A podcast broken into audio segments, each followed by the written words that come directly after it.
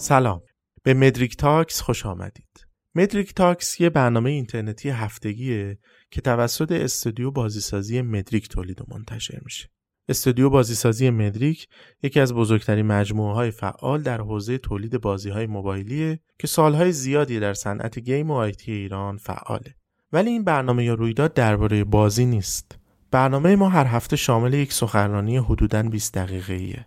سخنرانان این برنامه کسانی هن که علاقهشون رو تبدیل به هدف زندگیشون کردن. اونقدری که شاید نشه مرز مشخصی بین کار و علاقه و زندگی شخصیشون گذاشت و با همین رویکرد تونستن به نقاط شاخصی تو زندگیشون برسن.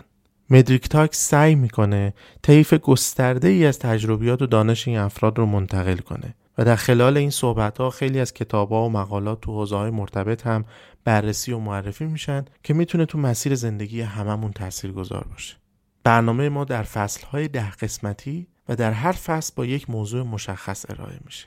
اگه دوست دارید ویدیوهای ما رو هم ببینید یا اینکه از اخبارمون مطلع بشید می‌تونید ما رو در اینستاگرام، لینکدین، یوتیوب و آپارات هم دنبال کنید.